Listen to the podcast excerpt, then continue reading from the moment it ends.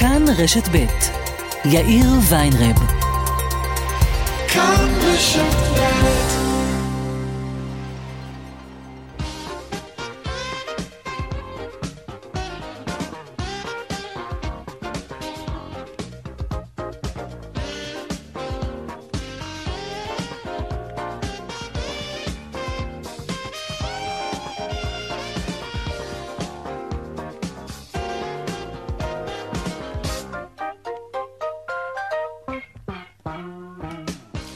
ארבע וכמעט חמש דקות, כאן צבע הכסף ברשת ב' יום רביעי, שלום רב לכם, העורך רונן פולק, בהפקה איילה פניני, טכנאי השידור קובי בזיק. הדואל של צבע הכסף הוא כסף, כרוכית, כאן נקודה אורג נקודה איי אל, אני יאיר ויינרב, מעכשיו עד חמש, אנחנו מיד מתחילים.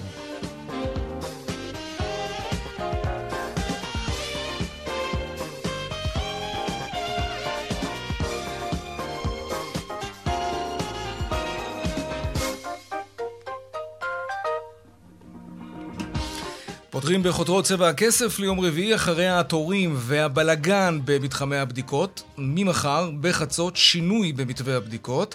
משרד הבריאות הודיע כי על פי הקריטריונים החדשים רק בני שישים ומעלה או מי שנכללים בקבוצות סיכון יידרשו לעשות בדיקות פי סי אר. מחוסנים שאינם בקבוצות סיכון ונחשפו למאומת יעשו בדיקות אנטיגן ביתיות בבית, כן? וזה יפתור אותם מבידוד במקרה של תוצאה שלילית כמובן. מיד נרחיב על מורה הנבוכים מחדש בתחום הבדיקות. בינתיים מתברר שהבדיקות הביתיות למחוסנים או לתלמידים יעשו על חשבוננו, מה שכבר מעורר זעם בקרב הורים לתלמידים. אין מצב שהם מחייבים אותי לעשות בדיקות ביתיות ואני אשלם כסף. שלושה ילדים, אני כל ערב יושבת עם טבלה, אני לא יודעת מה אני עושה כבר, זה ל-פי סי אר, זה לבדיקה אנטיגן ביתית, זה לבדיקה קורונה מהירה, אני כבר לא יודעת מה אני עושה. מיד בצבע הכסף ננסה לעשות סדר בנושא שבינתיים המרוויחים הכי גדולים במתווה הבדיקות החדש הם כמובן רשתות הפארם ויבואני הבדיקות הפרטיות. ננסה לברר כמה זה יעלה לנו בדיוק. כן. נשיאות המגזר העסקי בדרישה לממשלה להפסיק מיד את מימון ימי הבידוד למי שלא מחוסן ולמי שבחר לא לחסן את הילדים שלו. במגזר העסקי מעריכים שהבידודים וההשלכות של הבידודים עלולים להביא לאובדן של מיליארד ושלוש מאות מיליון שקלים למשק מדי שבוע. עוד מעט נדבר גם על זה. נחתם הסכם קיבוצי בענף ההסעדה לעסקים ולמוסדות. ההסכם נחתם בין ההסתדרות לחטיבת חברות ההסעדה באיגוד לשכות המסחר, וזה לתקופה של ארבע שנים וכולל חמש פעימות. מהפעימה השלישית הסתכרו העובדים בענף הזה לפחות שישה עשר אחוז מעל שכר המינימום במשק, ומהפעימה הרביעית הם יהיו זכאים, גם העובדים יהיו זכאים לקרן השתלמות. יפה.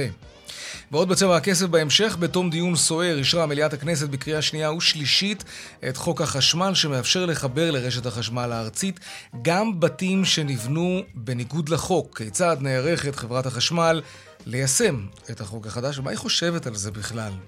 האם זה, האם זה צעד נכון? נעסוק בזה עוד מעט. והדיווח משוקי הכספים כרגיל לקראת סוף השעה. אלה הכותרות כאן צבע הכסף, אנחנו מיד ממשיכים.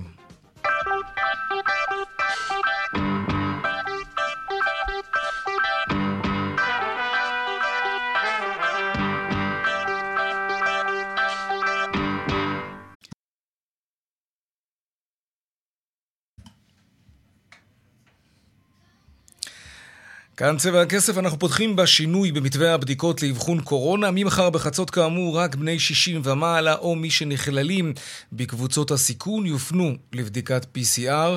שלום דקלה רון שפרן, כתבתנו לענייני בריאות. שלום יאיר, תראה זה באמת שינוי דרמטי מאוד mm-hmm. במדיניות של הבדיקות והבידודים. מעבר לכך שרק בני שישים ומעלה ואוכלוסיות בסיכון יצטרכו לעשות את בדיקות ה-פי סי אר וכל השאר יעשו בדיקות אנטיגן ביתיות או מוסדיות, בעצם אנחנו שומעים על כך לראשונה מתחילת המגפה שבדיקות אנטיגן יוכלו בעצם לזהות מאומת. אדם יוכל לחשב מאומת רק על סמך בדיקת אנטיגן, למרות כל מה ששמענו לגבי המאמנות של הבדיקות האלה, לגבי זה שיש להם הרבה טעויות. מה זה הרבה אגב? מה, מה שיעור האמינות של הבדיקות האלה על פי המחקרים? אז תלוי באמת אם אתה מדבר על false negative או false positive, מה שנקרא. כלומר, האם אדם שהוא באמת מאומת יוצא שלילי, או בן אדם שהוא שלילי יוצא מאומת.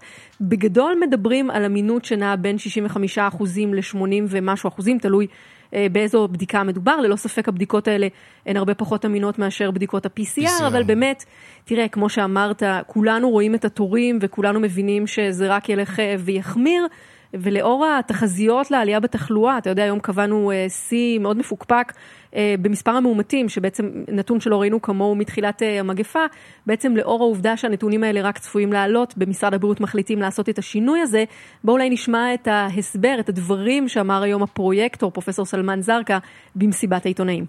קבוצת סיכון, שזה בני שישים ומעלה, ואוכלוסיות נוספות עם מחלות רקע, אוכלוסייה כזאת היא אוכלוסייה שיכולה לזכות מהתרופות שכבר נמצאות בארץ, אז האוכלוסייה הזאת תתבקש בעת חשיפה לעשות בדיקת פי סי אר. אם בדיקת ה-פי סי אר שלילית, לא נדרשים יותר לשום דבר, אני מדבר על המחלימים. אם תשובת ה-פי סי אר היא חיובית, נשקול לתת להם טיפול תרופתי, בהתאם למצבם, בהתאם לקריטריונים. בתום עשרה ימים שחרור מהבידוד, לא נדרש בדיקה נוספת. יתר האוכלוסייה, שהיא לא נמצאת בסיכון, אם היא נחשפת, היא יכולה לעשות בדיקת אנטיגן ביתית. אם הבדיקה היא שלילית, בין אם הבדיקה הביתית, בין אם הבדיקה מפוקחת, אותו אדם מחוסן שנחשף יכול לחזור לחייו. כן. כן, יאיר, אז אנחנו באמת שומעים את ההסבר של הפרויקטור על מי שיצטרך לעשות את, ה, את בדיקות ה-פי סי אר ומי שידרש לבדיקת אנטיגן ביתית. מי שלא מחוסן, אם אנחנו מדברים על בני שישים ומעלה, הם יצטרכו כמובן גם כן לעשות בדיקת פי סי אר, גם אנשים שנחשבים באוכלוסיות בסיכון. מי שאינו מחוסן בכל מקרה יצטרך להיות בבידוד במשך שבעה ימים, גם אם התוצאה היא שלילית, ואם התוצאה היא חיובית, אנחנו מדברים על בידוד של עשרה ימים ולא שבעה ימים. לגבי כלל האוכלוסייה, מתחת לגיל שישים, אנשים שהם לא בסיכון, מי שאינו מחוסן, יצטרך לעשות בדיקת אנטיגן מפוקחת, וגם כן, אם התוצאה היא שלילית, להיות בבידוד במשך שבעה ימים, ואם התוצאה היא חיובית, להיות בבידוד במשך עשרה ימים. שר הבריאות בעצם אמר שבמשרד החליטו לשנות את ההנחיות בנוגע לבדיקות ובידודים לאור מצב התחלואה. בוא נשמע דברים שאמר היום השר הורוביץ באותה מסיבת עיתונאים בקריית שדה התעופה. גל האומיקרון מתנהג שונה והוא מחייב אותנו למהלכים חדשים ולשינוי תפיסה מסוים. לכן התאמנו את הנחיות הבידודים, את ההנחיות בחינוך, ואנחנו מתאימים גם את כללי הבדיקות למצב החדש. אנחנו כל הזמן עם האצבע על הדופק, אנחנו בוחנים את הנתונים ולא פחות חשוב את המציאות בשטח ומאזנים בין כל השיקולים בצורה עניינית ושקולה. כן. תגידי, אם, אם לא די בזה, אז אני קורא כאן ידיעה שהעברת לגבי תחלואת השפעת.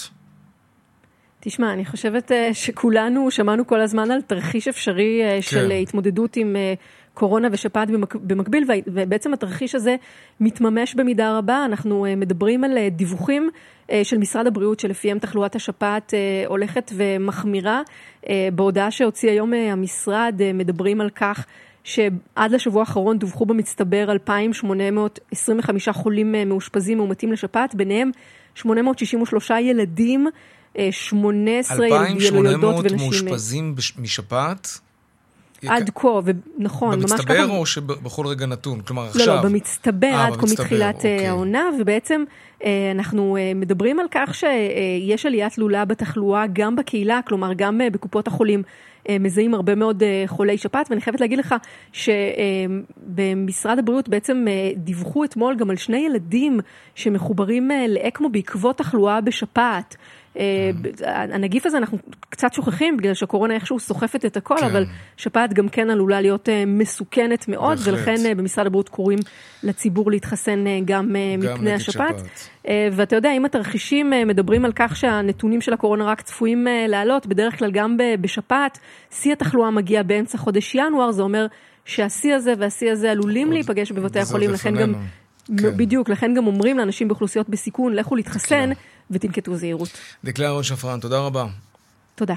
ושלום לירן חוג'יינוף, כתבנו לענייני חינוך. שלום יאיר. מי אמור לשלם על הבדיקות הביתיות האלה?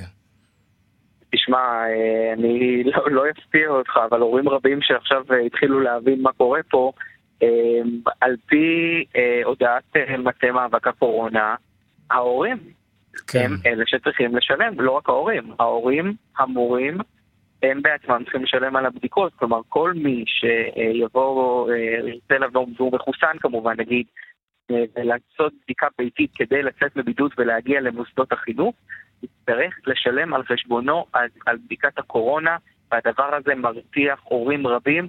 אני רוצה להשמיע לך, הם לשלושה אה, מירושלים, ששמע את הדבר הזה, אה, ופשוט פשוט תתפוצץ, תעפים לב. אין מצב שהם מחייבים אותי לעשות בדיקות ביתיות ואני אשלם כסף.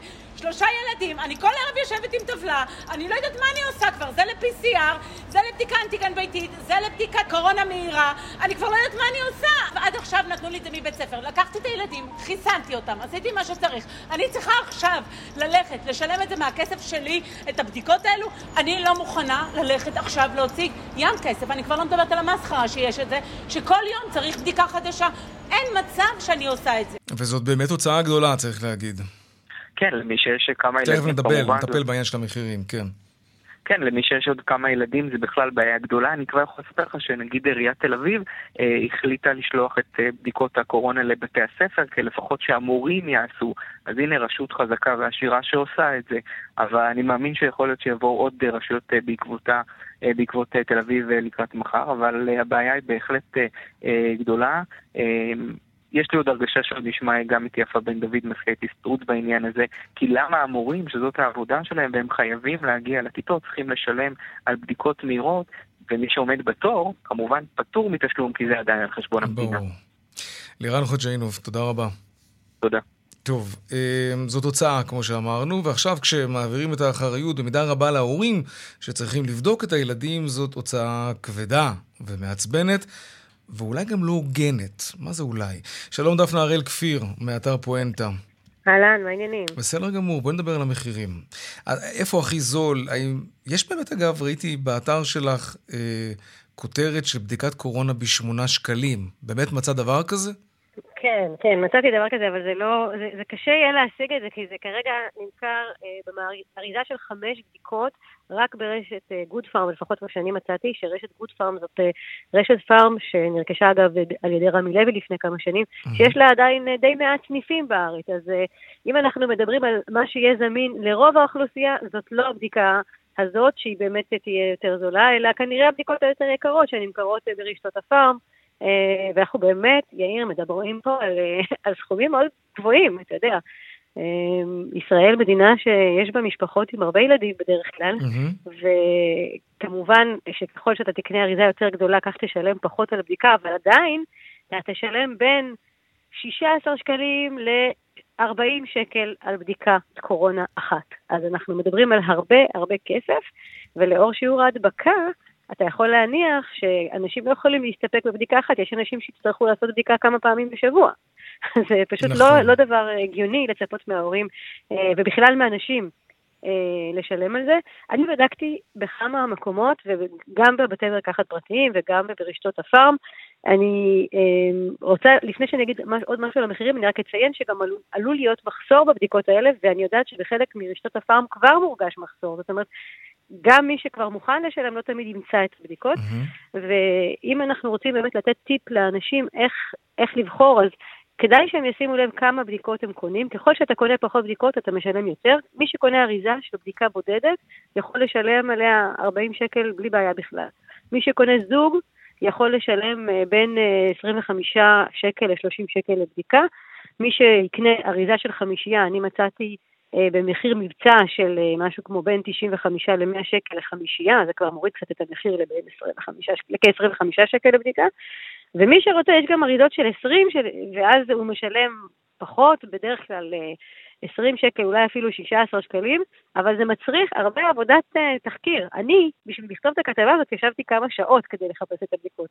אז השאלה היא, מורים ואנשים באופן כללי, יהיה להם זמן וכוח להשקיע את הזמן הזה, וגם ללכת לחפש, אתה יודע, בסוף אתה רוצה לקנות איפה שקרוב לך הכי הביתה. אני מתאר לעצמי גם שהרבה מאוד הורים שואלים את עצמם, רגע, שמונה שקלים בדיקה, זה כבר נראה חשוב, אולי הבדיקה הזאת לא שווה יותר מדי. זאת, תראי, כל הבדיקות שאני מדברת עליהן, זה בדיקות שנמכרות באישור של משרד הבריאות, אני מקווה שמשרד הבריאות באמת יושב ובודק אותן, זה, זה באמת משהו שאני לא יכולה לקחת עליו אחריות, אבל הוא נמכר באישור, הבדיקות הללו נמכרות באישור, עדיין צריך להזכיר שהבדיקות האלה לא כל כך אמינות, בטח לא כמו בדיקת פי סי אר, וזה שמישהו יוצא שלילי בבדיקה ביתית, זה לא בטוח שהוא באמת שלילי. נכון, אם הוא יוצא חיובי, זאת כן אינדיקציה, אבל אם הוא יוצא שלילי, אז זה לא בטוח שהוא באמת שלילי, ואני מכירה אנשים שעשו בדיקות אנטיגן, אפילו לא ביתיות, אפילו מוסדיות, מה שנקרא, ויצאו שליליים, ובאותו יום יצאו חיוביים ב-פי סי אר, אז גם את זה צריך לקחת בחשבון. כן, טוב, אז בשורה התחתונה אנחנו בעצם אומרים למשפחות שצריכות עכשיו להתמודד עם הנטל הכלכלי הזה, כי יש להם הרבה ילדים, או שהם בעצמם צריכים לבדוק את עצמם כי הם מחוסנים וכולי, אז, אז לא ללכת ל, ל, לחנות הפארמה הקרובה לביתכם, אלא שבו על האינטרנט קצת, תשקיעו, כי זה יכול לחסוך, יכול לחסוך במרוצת הזמן גם כמה מאות שקלים. הרבה מאוד, כן, תשמע, אנחנו מדברים על, על, על, במצטבר, על הרבה מאוד כסף.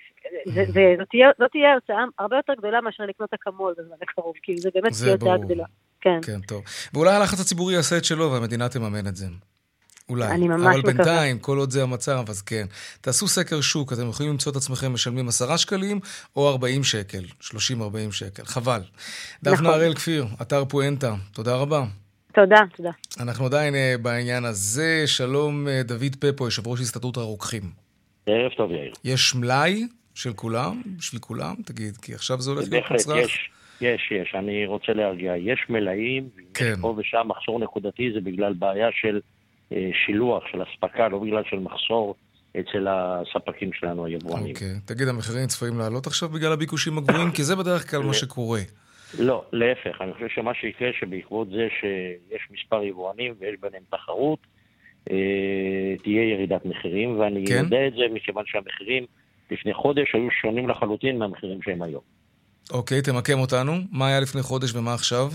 לפני חודש בדיקה בודדת נמכרה בסביבות ארבעים חמישים, וכיום המחיר הממוצע הוא עשרים וחמישה שלושים שקל.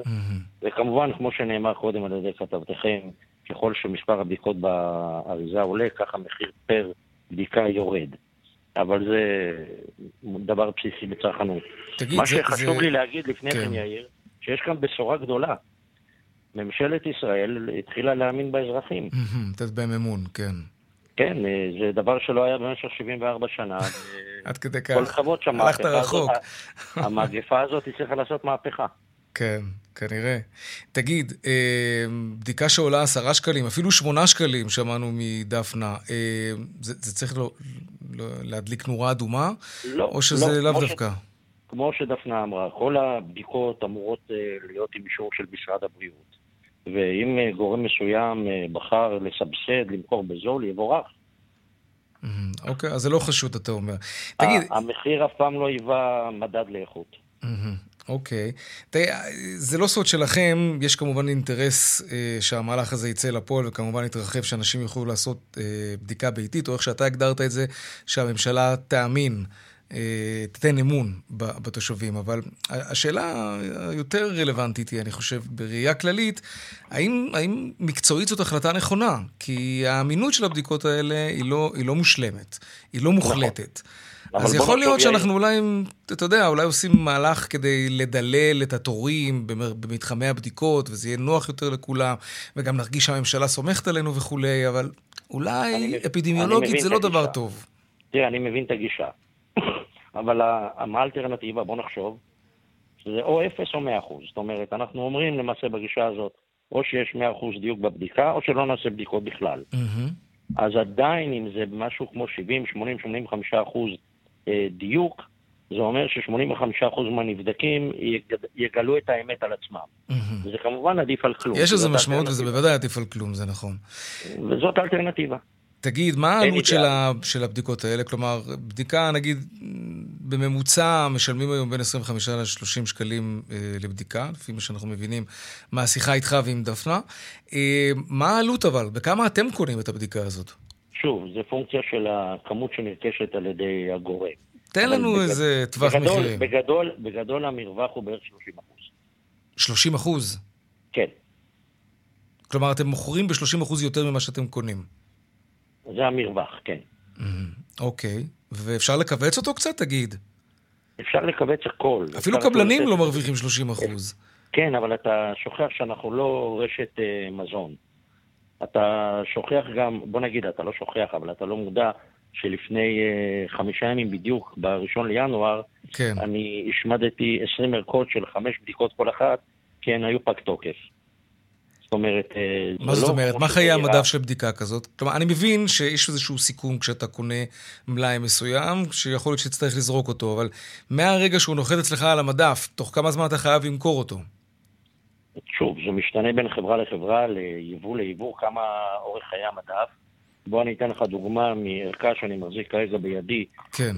ערכה של שתי בדיקות, שתוקף החיים שלה הוא כמעט שנתיים.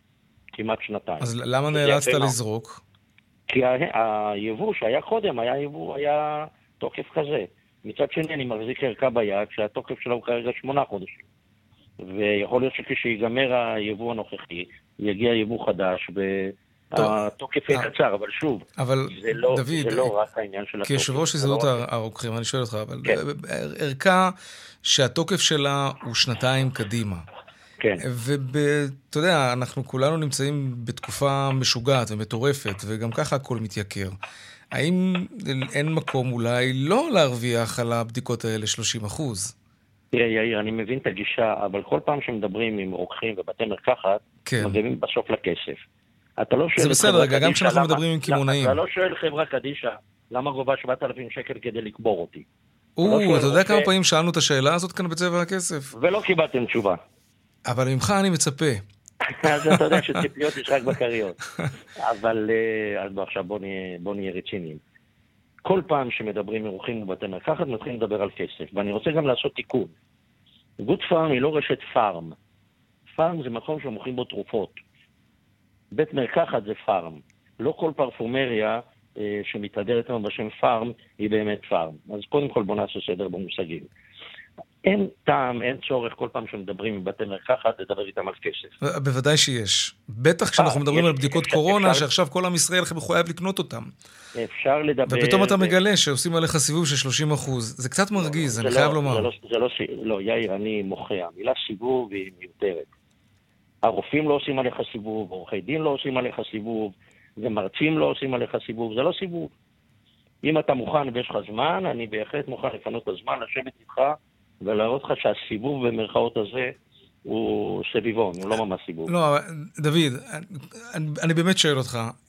להזמין עכשיו מלאי של בדיקות קורונה ביתיות, כן. ולמכור אותם בתקופה כזאת, כן, כש, כן. כשאנחנו כולנו מחויבים לרכוש את זה, אז יש לה ויכוח הנפרד בכלל, אם המדינה צריכה לממן את זה, ומקומות העבודה וכו' וכו', בוא נשים את זה בצד. אבל לשלם על משהו במרווח של שלושים אחוז, כשזה מצרך שאתה חייב אותו, אחרת אתה לא תוכל לצאת ולהתפרנס לצורך העניין.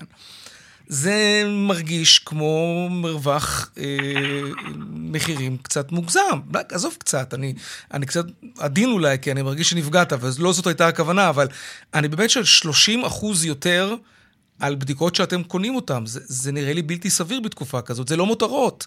זה מוצר בסיסי היום. כן, וטוטים ב-תשעים שקל לקילו, זה נראה לך סביר. אבל טוטים זה לא בדיקת קורונה, דוד. כן, אבל, אבל עדיין... אני, אני יכול לחיות בלי טוטים.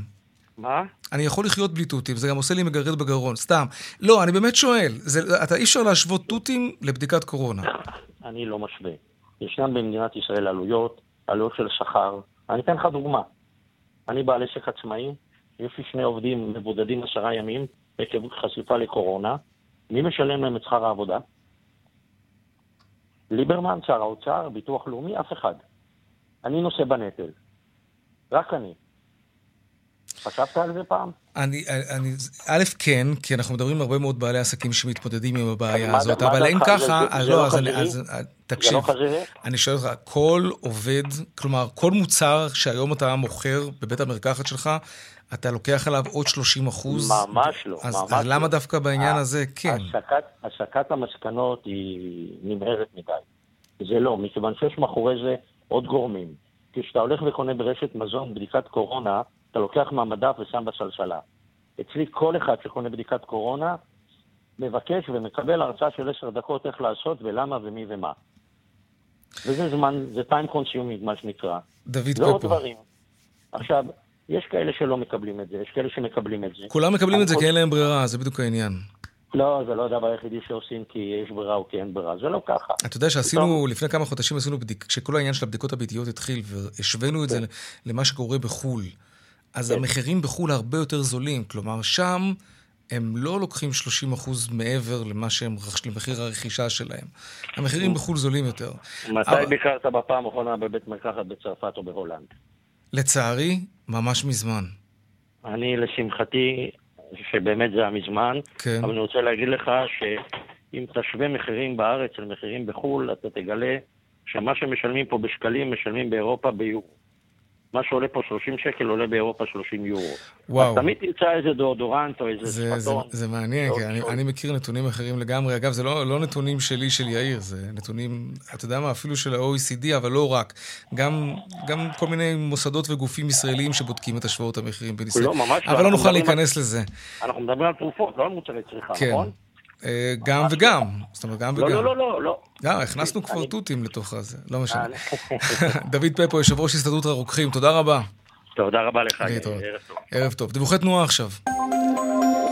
באיילון דרום העמוס ממחלף רוקח עד לגוארדיה וצפונה ממחלף ארלוזרוב עד מחלף קק"ל, דרך חמש מזרחה, עמוסה ממורשה עד מחלף ירקון, עדכונים נוספים בכאן מוקד התנועה כוכבי תשע חמש חמש אפס ובאתר שלנו, אתר התאגיד, אתר כאן, הפסקת פרסומות קצרה ומיד אנחנו חוזרים עם צבע הכסף.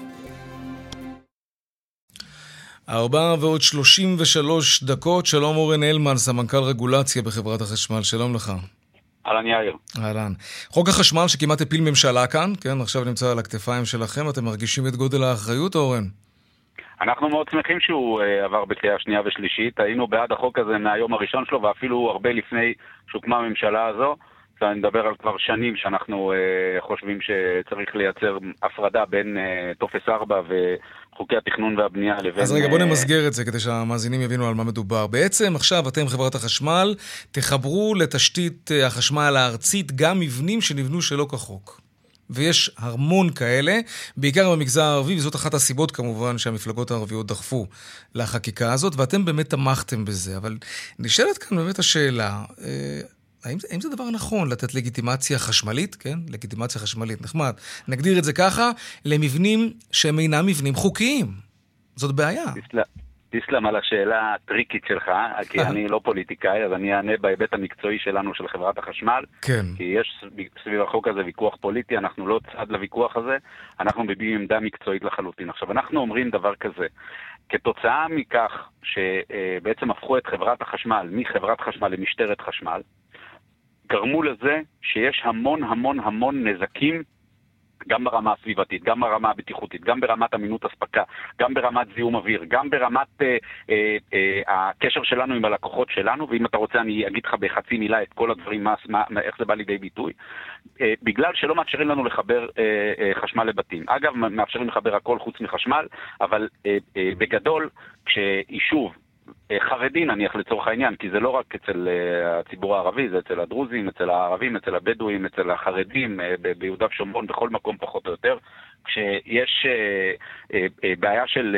של, של בנייה או של היתרים, של טופס ארבע, של טופס אכלוס, אנחנו בעצם לא יכולים לחבר, ואז חשמל הוא מוצר חיוני, אנשים מתחברים בכל מקרה, או דרך השכנים, או שגונבים ישירות מהרשת שלנו, ואז נוצרת בעיה של בטיחות, בעיה של התחשמלות, בעיה של שריפות, בעיה של עומסים שלא מוכרים לנו על רשת החשמל, שפתאום שכונה שלמה שמתחברת דרך בית אחד, שהוא הראשון שקיבל את היתר, את טופס ארבע, בשכונה כולה, ופתאום כשיש חום גדול או קור גדול, וכולם מדליקים את המזגנים ואת אמצעי החימום או הקירור, אז הכל נופל על אותו בית, נשרפים לנו ארונות חשמל, yeah. נשרפים לנו שנאים, נשרפים, נשרפת לנו רשת, נזקים מאוד מאוד גדולים במיליוני שקלים, וכמובן הבעיה הכי גדולה שלנו, מה שחשוב זה שללקוחות שלנו יהיה את המוצר שאנחנו מייצרים, קוראים לו חשמל, ונוצר מצב שבו אין להם חשמל, ואז הם באים בטענות אלינו, ומה אנחנו יכולים לעשות? תקשיב, אנחנו מקבלים עומסים אדירים של פניות ושל תלונות, ובסך הכל אנשים רוצים שיהיה להם רק חשמל, ואנחנו כחברה עסקית, ממשלתית שתפקידה לספק חשמל, לייצר חשמל, חושבים שצריך לתת להם את החשמל. אם זה לא חוקי, יצאנו בדרך אחרת. יש פה עוד זווית, אני מניח, אותם אנשים יתחילו לשלם על החשמל עכשיו. כמה כסף הפסדתם בגלל שימוש בחשמל באופן פיראטי, אבל שום דבר לא נכנס לקופה שלכם בגלל זה. כמה אתם צפויים לקבל עכשיו בגלל שתחברו את כל המבנים האלה? שאלה מצוינת, כי באמת יש פה גם היבט עסקי, ולנו יש אינטרס עסקי בכך שהלקוחות שלנו יצרכו חשמל, כי הם גם משלמים עבור חשמל הזה. אני אומר ככה, אנחנו לא יודעים להגיד בוודאות כמה כסף, כמה, כמה נזק כתוצאה מגנבות. הערכה, אז אנחנו יודעים שבישראל, בגדול, בשנה, גונבים חשמל בערך ב-מאתיים מיליון שקלים. אוקיי? ש-מאתיים מיליון שקלים זה בערך אחוז מהתעריף. עכשיו, אני לא אומר שהכל גונבים, שאף אחד לא, לא ישתמע פה, אפילו לא במרומז, שאני אומר מי גונב את החשמל הזה, איזה ציבור, מאיזה יישובים ומאיזה אזורים בארץ, ממש לא.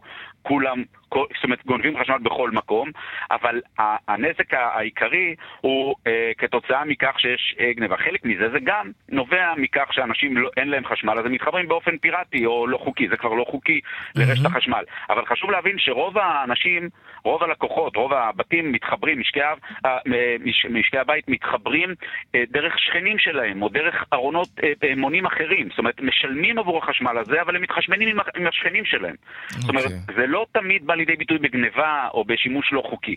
לפעמים כן, ולפעמים גם שימוש לא חוקי גם כשיש חיבור חוקי לחשמל. זה לא, אתה יודע, לא בוחנים. אולי תצליחו באמת לקבל את אותם מאתיים מיליון שקלים שגונבים. כן, ואולי זה גם יעזור לנו להוריד את מחירי החשמל שבחודש הבא צריכים לזנק, אמורים לזנק בחמישה אחוז, אז נכון שזאת רשות החשמל שקובעת את זה, ולא אתם, אבל, אבל אתם מכתיבים את הצרכים, אז תגיד לנו, אי אפשר היה להסתדר בלי העלה הזאת, תגיד.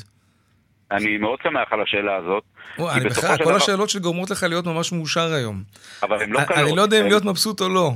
לא, לא, תהיה מבסוט, כי השאלות שלך לא קלות, תאמין לי, אבל זה בסדר גמור, כי אני במקרה הכינות, אני... יש לי שואל, לא, אבל תשמע, בסופו של דבר, תעריף החשמל היה אמור לזנק ב-אחד עשר אחוז, פחות או יותר, או יותר מזה. למה? משום שמחירי הפחם עלו ביותר מ-מאה אחוז, וכולנו מכירים את מה שהיה בשנה האחרונה, בייחוד בתוכנית שלך מדברים על זה גם, על מחירי הסחורות בעולם, והפחם קפץ ביותר מ-מאה אחוז, המחיר שלו, ו-עשרים ושלושה אחוז פחות או יותר מהחשמל בישראל מיוצר באמצעות פחם. אבל מה עשתה חברת החשמל? היא מכרה תחנת כוח. אנחנו מכרנו את תחנת הכוח חגית, חצי ממנה לפחות, באחד נקודה שישה מיליארד שקלים, ממש לפני כמה, כמה שבועות, שבועיים שלושה. וזה אפשר בעצם את ההפחתה של העלאה. זאת אומרת, במקום אחד עשר אחוזים, זה יעלה, לפי השימוע, לפחות ב-ארבע נקודה תשע. צחור, זה שימוע, לא בטוח שזה מה שיהיה בסוף. זאת אומרת, חברת החשמל תרמה בצורה משמעותית להעלאה הרבה פחות דרמטית בתעריף החשמל מאשר היה, מאשר היה צפוי. ודבר נוסף, צריך לזכור, אין מה לעשות, יש עלייה בינלאומית במחירי הסחורות כולל הפחם, וזה תוצר של העניין הזה. אז כמובן החמישה אחוזים זה אף אחד לא מרוצה, זה אף אחד לא שמח מזה, אבל חברת החשמל תרמה דווקא בדיוק הפוך להורדה של העלה. אורן אלמן, סמנכ"ל רגולציה בחברת החשמל, תודה. תודה לך, תודה לך. ערב טוב, ביי. טוב, עורכי דינו של איש העסקים בועז יונה מחישים את החשדות שמיוחסים לו ואומרים כי מדובר בטענות ממוחזרות שכבר דיברו עליהם בעבר. יונה כזכור היה הבעלים והמנכ"ל של חברת הבנייה חפצי בה והביא לקריסה שלה. הוא חשוד שהוא הסתיר מהנושים שלו הכנסות של מיליוני שקלים שהוא צבר בשנים האחרונות. דנה ארכצי כתבת התחום הכלכלי שלנו, שלום. היי, שלום יאיר. כן.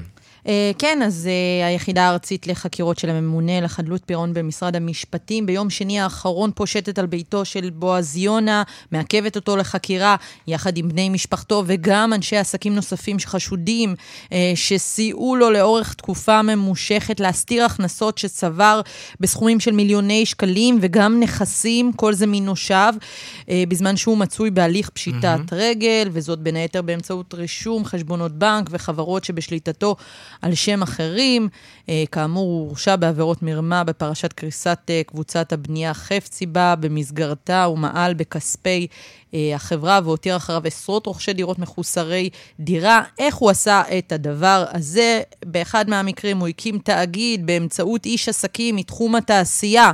אותו איש עסקים מתחום התעשייה הקים את החברה הזאת, רשם אותה על שם אשתו, תוך שיונה פועל באמצעות החברה הזאת, מקבל תלוש משכורת, אמנם מצעיר על תלוש המשכורת, אבל אה, טוענים אה, בממונה על חדלות הפירעון, שהוא, שהוא קיים כל מיני עסקאות תיווך, הסתיר נכס נכסים, נהנה מכרטיסי אשראי וסכומים כאלה ואחרים, וגם קיבל התחייבויות להכנסות עתידיות אה, ביום שהוא יקבל הפטר מחובותיו. הוא אה, ב-אלפיים שמונה עשרה ביקש בקשה להפטר מחובותיו, אה, במשרד המשפטים התנגדו אה, לבקשה הזאת, וזאת בשל אה, וילה אה, שקיימת, אה, ב- וילה בכפר שמריהו ב- שמוערכת בעשרות מיליוני אה, שקלים. אה, החשד היה שהווילה אומנם רשומה על שם חמותו, אבל למעשה אה, היא שייכת mm-hmm. אה, לבועז יונה, ויונה נהנה מההכנסות שלה. את זה גם אה, חשף אה, ב-אלפיים שמונה עשרה אה, הכתב צח שפיצן אה, בחדשות הערב. אה, ציפור, אה, אה, ציפור התנהלותו הרעבתנית של בועז יונה בימים בהם הוא מצוי בהליך פשיטת רגל וחייב אה, אה, כמיליארד ושמונה מאות מיליון אה, שקלים. במקביל גם מפרסמים שהוא עבד כיועץ אה, בחברת בנייה נוספת, באופן שקנה לו הכנסות קבועות. אה, זה פחות או יותר ההתנהלות אה, של בועז יונה, אלו החשדות, ואת זה בודק, אה, גם, כן. בודקת גם המשטרה וגם הממונה על חדלות אה, הפירעון במשרד המשפטים. דנה ארכצי, תודה רבה. תודה. טוב, אנחנו חוזרים לענייני קורונה. גל התחלואה הנוכחי משפיע על שוק העבודה, כמות הבידודים היא, היא בלתי נתפסת וגורמת להיעדרויות רבות מאוד מהעבודה, מרגישים את זה בכבישים אגב, כן? וגם אם אותו עובד עובד, אז uh, צריך איזה בדיקת אנטיגן, וצריך כמובן לצאת שלילי, וקיצור, זה, זה סיפור. בהייטק חשבו על איזשהו פתרון לעניין הזה, שעובדים יוצאים ומבלים שעות במתחמי הבדיקות, וזה מבזבז המון זמן, וזמן זה כידוע כסף. שלום מריאן קוהן, יושב ראש איגוד תעשיות ההייטק בהתאחדות התעשיינים. היי, צהריים טובים ובריאים לכולנו. אמן, אמן, אמן. מה אתם עושים בענף שלכם כדי לצמצם את הפגיעה של עובדים שנאלצים, גם אם הם חוזרים אחר כי הם שליליים, אבל הם עדיין מבזבזים חצי יום עבודה, לפעמים יום עבודה שלם? אז באמת זאת בעיה גדולה, כולנו לאחרונה נהיינו וירולוגים, וכולנו מתעסקים בעיקר בבעיות של הווריאנטים השונים, להסביר מה הווריאנט הזה לעומת ווריאנט אחר, וכמה שזה בעצם טוב, אולי זה לא כל כך טוב וכו'. באופן עובדתי אבל, המספרים מאוד מאוד מדאיגים, לא מבחינה, מבחינת הבריאות, אלא מבחינת הנזק שזה עלול להסב לתעשייה.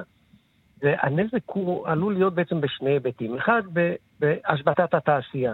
וזה שאם כל כך הרבה uh, מאומתים, הולכים להיות בבידוד, הולכים לשבת בבית, אז האנשים לא יעבדו. לא מדובר רק על מתכנתים וכו', שאולי יכולים לעבוד מרחוק, אלא גם על אנשי תעשייה ממש, עובדי ייצור וכו', שזה עלול להשבית פסי ייצור שלמים. הדבר השני, כמובן, העלות הנגזרת מזה, שהיא במיליארדי שקלים. אז במישור המיידי, מה שאנחנו ניתנו, כדי לחסוך גם בתהליך עצמו, כי התהליך עצמו, כמו שטוב אמרת, הוא יכול לקחת ימים. זאת אומרת, אם מישהו יש לו חשד או חשש שאולי הוא נדבק, אז הוא הולך לעשות בדיקה, הולך להזמין תור, עומד בתור שעה, ובזה הוא שרף חצי יום עבודה, ואחרי זה הוא צריך לחכות יום או יום וחצי עד שהוא יקבל את התוצאה של הבדיקה. זאת אומרת, גם אם הוא בריא לגמרי, הוא בזבז יומיים רק בשביל הבדיקה הזו. ואנחנו בעצם בעניין הזה באנו עם יוזמה, שהיא יוזמה של התאחדות התעשיינים, להקים את מה שאנחנו קוראים נאמן קורונה, זה משהו שהתעשיינים מוכר אולי ממה שבתחום הבטיחות, שיש נאמני בטיחות מפעלים, ואנחנו אומרים יהיה נאמן קורונה במפעל. הנאמן הזה הוא נאמן שממונה על ידי חברה מקצועית שאנחנו התקשרנו איתה, חברת איי איי די, כן. היא ממנה את הנאמן, זאת הכשרה מאוד מאוד פשוטה, והנאמן הזה בעצם עושה בדיקת אנטיגן במפעל, לאותו עובד שחושש או חושד שאולי הוא נדבק. ואז הוא מחכה עשרים דקות, מקבל תשובה, ואז הוא הולך הביתה וממשיך לעבוד. כמה עולה שירות כזה? לא כל חברה יכולה להרשות את זה לעצמה, אתם בהייטק, אתה יודע. לא, לא, מדובר פה על מספרים שהמסה כן קובעת, מדובר על עלות בדיקה של בערך שבעה שקל, והעלות הזאת ברמה המפעלית היא לא עלות נוראה, גם אם יש עשרות כאלה ביום, או אפילו כמה מאות כאלה ביום, זאת עלות שהמפעל יכול לספוג. וזה גם חוסך אובדן של הכנסות, אז מצד שני זה כזה. תחשוב, העלות החליפית רק של הדבר הזה, שזה שני ימי עבודה של העובד, בכל זאת שבעה שקל לעומת שני ימי עבודה, זה לא משהו שאנחנו צריכים להתלבט עליו. תגיד, ככה לסיום, אתם מקבלים דיווחים מהחברות, עד כמה, עד כמה הבידודים באמת משבשים את העבודה בענף ההייטק? כיושב ראש איגוד תעשיות ההייטק, אתם בטח יש לכם תמונה. אני אתן לך שני פרמטרים. אחד, הנושא הזה של הקמת נאמן קורונה במפעל זכה לביקוש מיידי, זאת אומרת, מאז, מאתמול, מזה שדיברנו על זה, כן. ועד עכשיו, זאת אומרת, במשך יום אחד, נרשמו יותר מ-מאתיים ושישים מפעלים mm. שעומדים בתורן כדי לקבל את הסמכת הנאמן, זאת אומרת, זה משהו שיש לו ביקוש גדול מאוד. לגבי השבטת המפעלים, תשמע, הנזק הוא גדול מאוד, אבל מה שאנחנו חוששים, זה לא מהנזק היום, אנחנו חוששים מה שהולך לקרות בימים, ואולי בשבוע, שבועיים הקרובים. שיהיו אולי מיליון מאומתים מהבדיקות האלה, זה יהיה משהו, עזוב, לא צריך להסביר את זה אפילו. נכון. את לא צריך להסתכל כמה המפעלים הושבתו היום, צריך להסתכל מה לא לקרות עוד שבוע. זה גם נכון. לגבי הרבה מאוד דברים בחיים. מריאן קוהן, יושב ראש איגוד תעשיות ההייטק בהתאחדות התעשיינים, תודה רבה. תודה רבה ובריאות. אמן. להתראות. תודה. דיווחי תנועה. דרך שש צפון העמוסה ממחלף בקה עד מחלף עירון, ודרך החוף צפון העמוסה מיקום עד נתניהו, וההמשך מחבצלת עד מכמורת.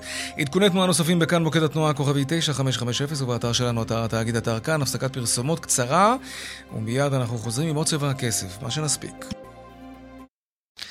תשע דקות לפני השעה חמש, נשיאות המגזר העסקי דורשת מהממשלה להפסיק מיד את מימון ימי הבידוד למי שלא מחוסן. שלום ראול סרוגו, נשיא התאחדות הקבלנים וסגן יושב ראש נשיאות המגזר העסקי. שלום לך. ראול? ראול סרוגו? טוב, אנחנו ננסה לחדש את הקשר עם נשיא התאחדות הקבלנים, זאת בעקבות מכתב שנשיאות המגזר העסקי כותבת לממשלה, לשרי הממשלה הרלוונטיים, והם דורשים שם מהממשלה להפסיק לממן את ימי הבידוד האלה, שעובד שצריך להיות בבידוד והוא לא התחסן, אומרים, אל תממנו להם את זה. אולי זה יאלץ אנשים ללכת להתחסן, אני מניח שזה מה שעומד מאחורי זה. עוד מעט נדבר עם ראול סרוגו, בינתיים נלך לעדכון משוקי הכספים. מאתיים, מאתיים, מאתיים, מאתיים, take them.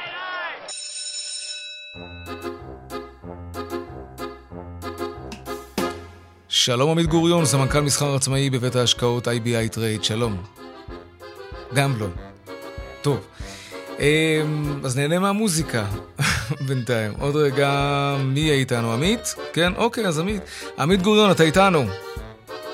עמית? אולי ראול? בוא ננסה את ראול סרוגו. מה? החלטנו לשים שיר? האמת שזה נחמד. לא, זה בסדר, כן.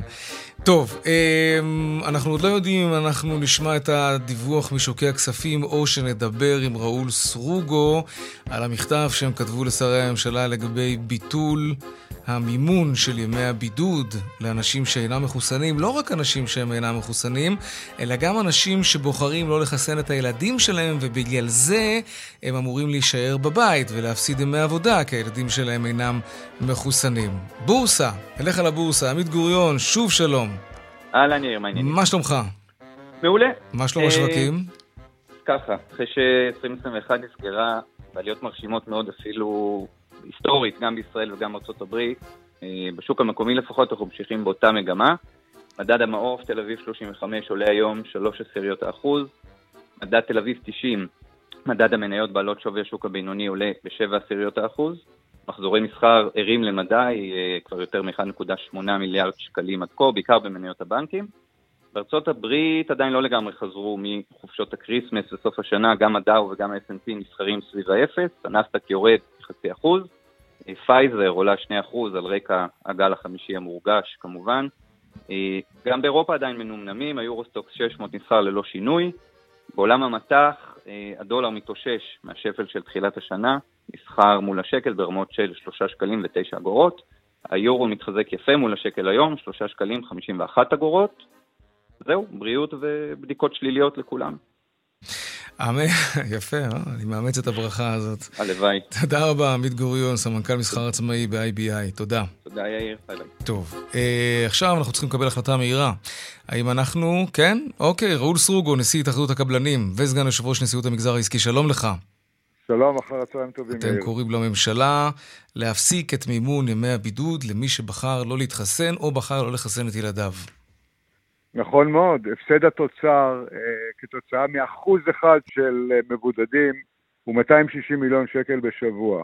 תאר לעצמך מכפלה של פי חמש, אנחנו אומרים למיליארד וחצי כמעט. זה פשוט מצב בלתי אפשרי, צריך לעשות את החישוב של אה, עלות תועלת. הרי הגדילו את התקציב של משרד הבריאות, על מנת שיחילו יותר חולים בבתי החולים. אז למה לא לקצר את ימי הבידוד, ולמה גם לא לתת תמריץ? מי שלא בוחר לא להתחסן, לא יקבל מימון על ימי הבידוד שלו. מדוע הקופה הציבורית והמגזר העסקים צריכים, צריכים לשאת בנטל של אלה שלא רוצים להתחסן? ולכן זאת התוצאה, אנחנו דורשים זאת מהממשלה, אנחנו חושבים שזה צודק, ואנחנו מקווים שאכן היא תקבל החלטה ברוח הזאת. אתה חושב שזה יאלץ או ידרבן לפחות אנשים עובדים, הרבה עובדים במשק שמאבדים ימי עבודה, וזה כמובן נופל על הכתפיים שלכם. אתה חושב אבל שזה מה שבאמת יקרום לאנשים ללכת להתחסן?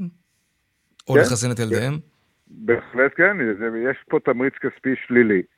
ואני חושב שזה נכון לעשות את זה. מדוע שהמעסיקים יישאו בנטל כן. על, על איזושהי דווקנות של אנשים שהחליטו שהם לא מתחסנים. כי נכון, הם עקשנים ש... החבר'ה האלה. תראה מה קורה ברשתות החברתיות. הם, הם, הם מה זה עקשנים? לא חבל על הזמן. לא אני צריך לשלם על העקשנות שלהם. אם יש להם בעיה רפואית חלילה, אז זה בסדר, כמובן. אנחנו נשלם כן. על הבידוד לאנשים שלא מסוגלים להתחסן מסיבות בריאותיות. אבל מי שלא רוצה בצורה דווקנית, אז הוא לוקח אחריות על עצמו, שיקח אחריות גם על אובדן ההכנסה.